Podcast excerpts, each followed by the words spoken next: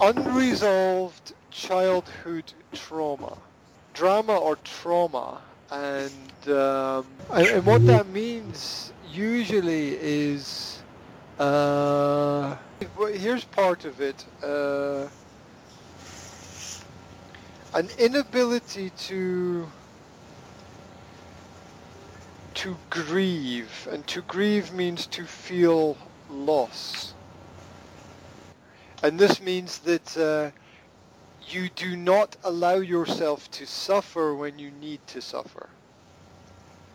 And what this does is um, it doesn't allow you to express honestly and openly how you feel about things, and you you become like the the bottle, you know, the bottle of Coca-Cola or the can of beer that somebody shakes, right? It just the pressure builds up inside, and suffering is suffering is a necessary part of life if you want to grow.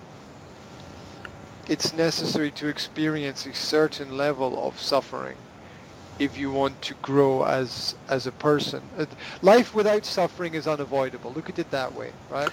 Yes, yes, yes. Life without some level of pain or discomfort, there we go, Mhm, there's the word Yeah. we're looking for, discomfort, is, uh, is, is impossible. A good, a good quality life without some level of discomfort is impossible. So, um, a lot of psychological drivers in a person's mind actually come from the inability to express the fact that you're suffering. Because as a child, what happens is that you have experiences that you are told are normal. But as a child, you don't know what normal is, right? And and by normal, these people mean this is this is this is this is good. Everybody experiences, and and as a child, you don't know what that really means, so you accept everything as the truth. For example, I was reading last week about some woman who had a lot of problems in her life because her parents told her that all adults were angels.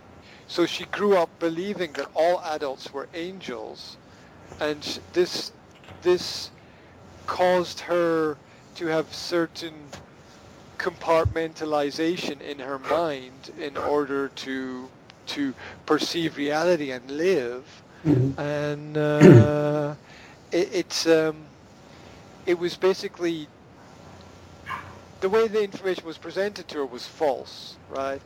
And so she wasn't able to develop properly. And children accept everything as the truth from their parents, and they don't because they don't have the experience, they don't have the analysis skills. Yeah, and Mhm. if you if you follow the principle that um, everybody instinctively knows what is right and what is wrong, then at, at a very early age you learn Ah. to bury you. Mhm. You know, if you think about think about it like this, um, in China, in the past, uh, having smaller feet was considered beautiful for women. So they used to they used to wrap bandages around girls' feet to keep the feet small, and this didn't allow the feet to, to grow properly, and and so when the feet didn't grow properly, the the um, these people had problems as as adults, and you know it, it a lot of information that we get from our parents, it's it's like bandages around our our body or our mind. They they stop. It it doesn't allow us to grow. It stops us from growing because the information we get contradicts the universal laws. So um, Many many times, yes. Many times, yes. Mhm. I mean, there, there's a basic universal law which is, in, in, in essence, do no harm, right? Yeah, it, it's it's do no harm, or at least do as little harm as possible, right? right? You know, do. I mean, all diseases have an element of, you know, the fact that they're lifestyle diseases, right? Um, and uh, it's you know it, it, it it's the way it, it's the way that it is. Look at okay, for example, look at um, look at old people and the shapes of their body. By the time someone is 60 or 70 years old, from the shape of a person's body, you can determine, especially if you're a doctor, you can determine what their job was in their life. You can determine their, their attitude. You can determine their their approach to uh, to to a lot of things. You can you can see if they you know they have a positive posture or a negative posture, and there's a you know there's a there's a tendency for people who um, are fearful, scared, or afraid to do this.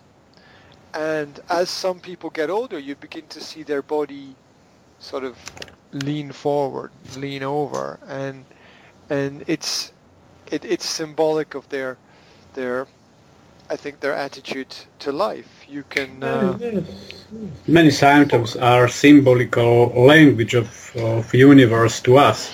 Look, here's a very simple example. Why Mhm. do a lot of women have really big asses? Why do they have really big asses? Right? There's there's there's there's, there's two reasons. Okay, the first reason is that um, when they give birth, the the, the pelvis ex- expands and you know doesn't contract the same way very often. The second reason is that they spend most of their life sitting on their ass. And that just that just that's where everything that's where the gravity goes, that's where the weight goes, and they just end up with big asses. Because I know that if I see someone like that, I know they spend most of the time sitting down. Because if you're up and you're mobile and you're active and you're walking around, your body has a different posture. Your body has a different shape. You can see people's now. There's okay a certain level of part of that may be the person's natural physiology, but even that physiology can be inherited. So, um, so what what you're looking at is not just your lifestyle, but an intergenerational lifestyle. Your habits might not be your habits. For example, not every voice in your head is you. right? Not right, every- absolutely right. not every voice in your head is you. So not every one of your habits is you. These are things we pick up and collect from other people around about us. Yes, but firstly you must define uh, who is you. Oh yeah, yeah, that's a difficult process. Possible, but difficult. difficult, difficult definition probably because You you have to find which voice is your voice. Yeah, yeah. I think I think you have to understand why you are doing what you are doing. What is your purpose, right? And then that creates who you are. I don't think you are something and then you do something. I think you do something and you become a result of your actions. You become a result of what you choose to do. okay, the purpose, the purpose. The Okay, but of this is- this is another- de- de- defines who you are, though, because because you become a result of your actions. It's not that you are a certain person, and uh, because you're a certain person, you do a certain thing. You become a result of your actions because you can do anything. So you can choose to go in many different directions. You become a result of your actions. You become a result of your choices. It's the principle of responsibility. It's the principle of uh, um, understanding the results of your actions and the results of other people's actions. It's uh, what's called conscientiousness.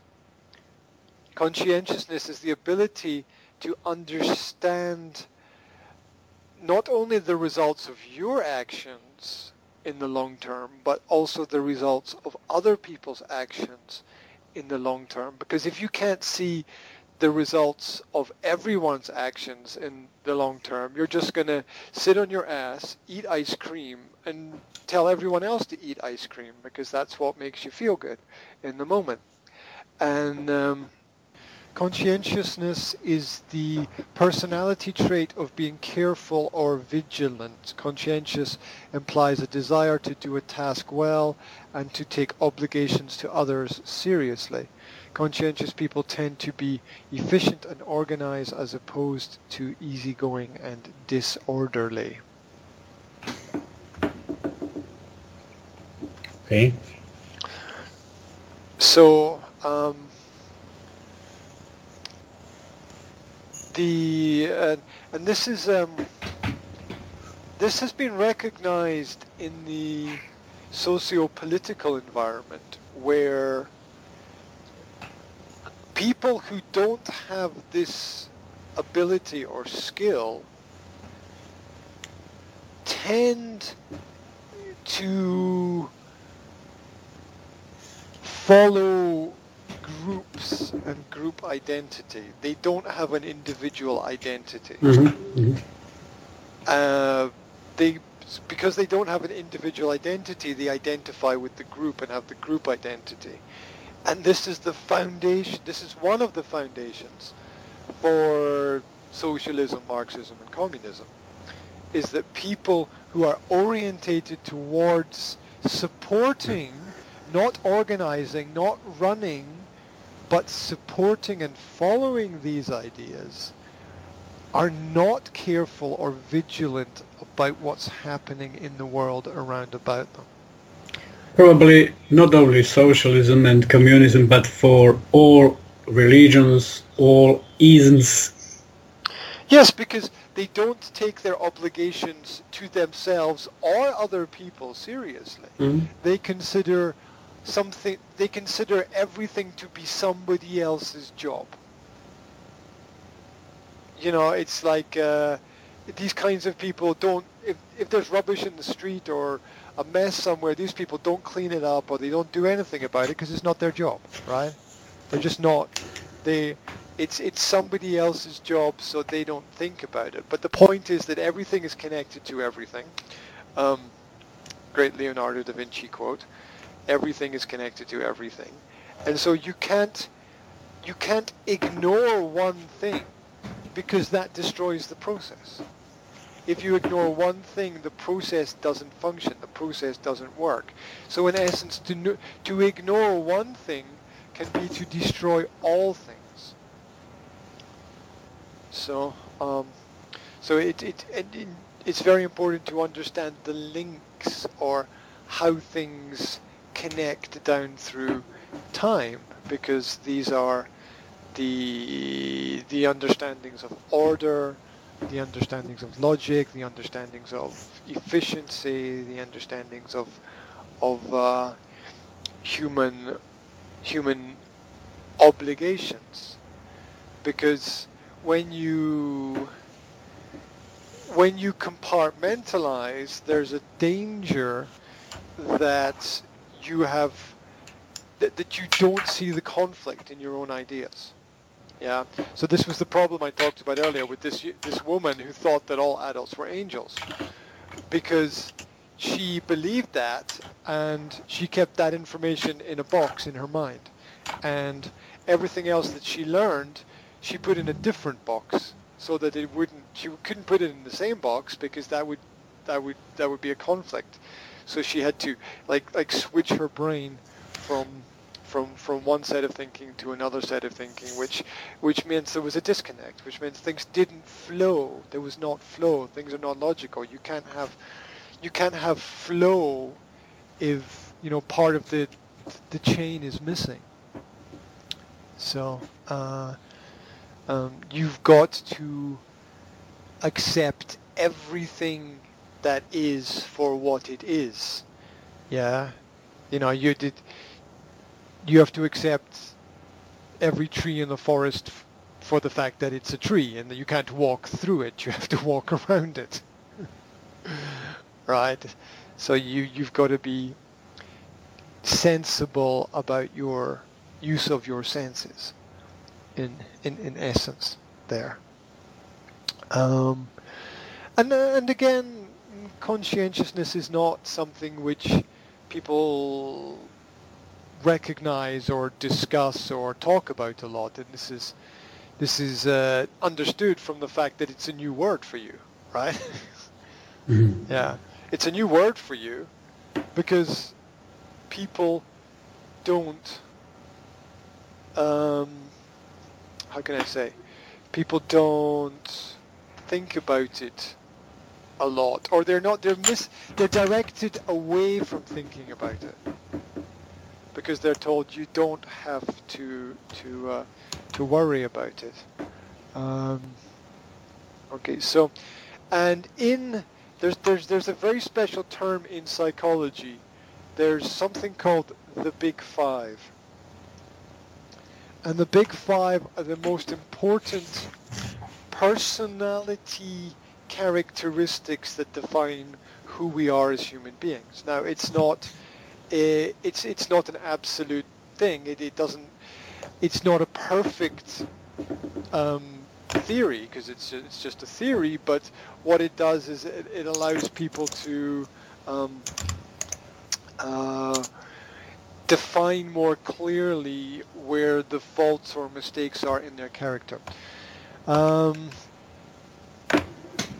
do, do, do. So Big Five, what is it? Many contemporary personality psychologists believe that there are five basic dimensions of personality. So it's a simplification. It's a simplification, but it's a useful simplification. Mhm. Often referred to as the Big Five personality traits.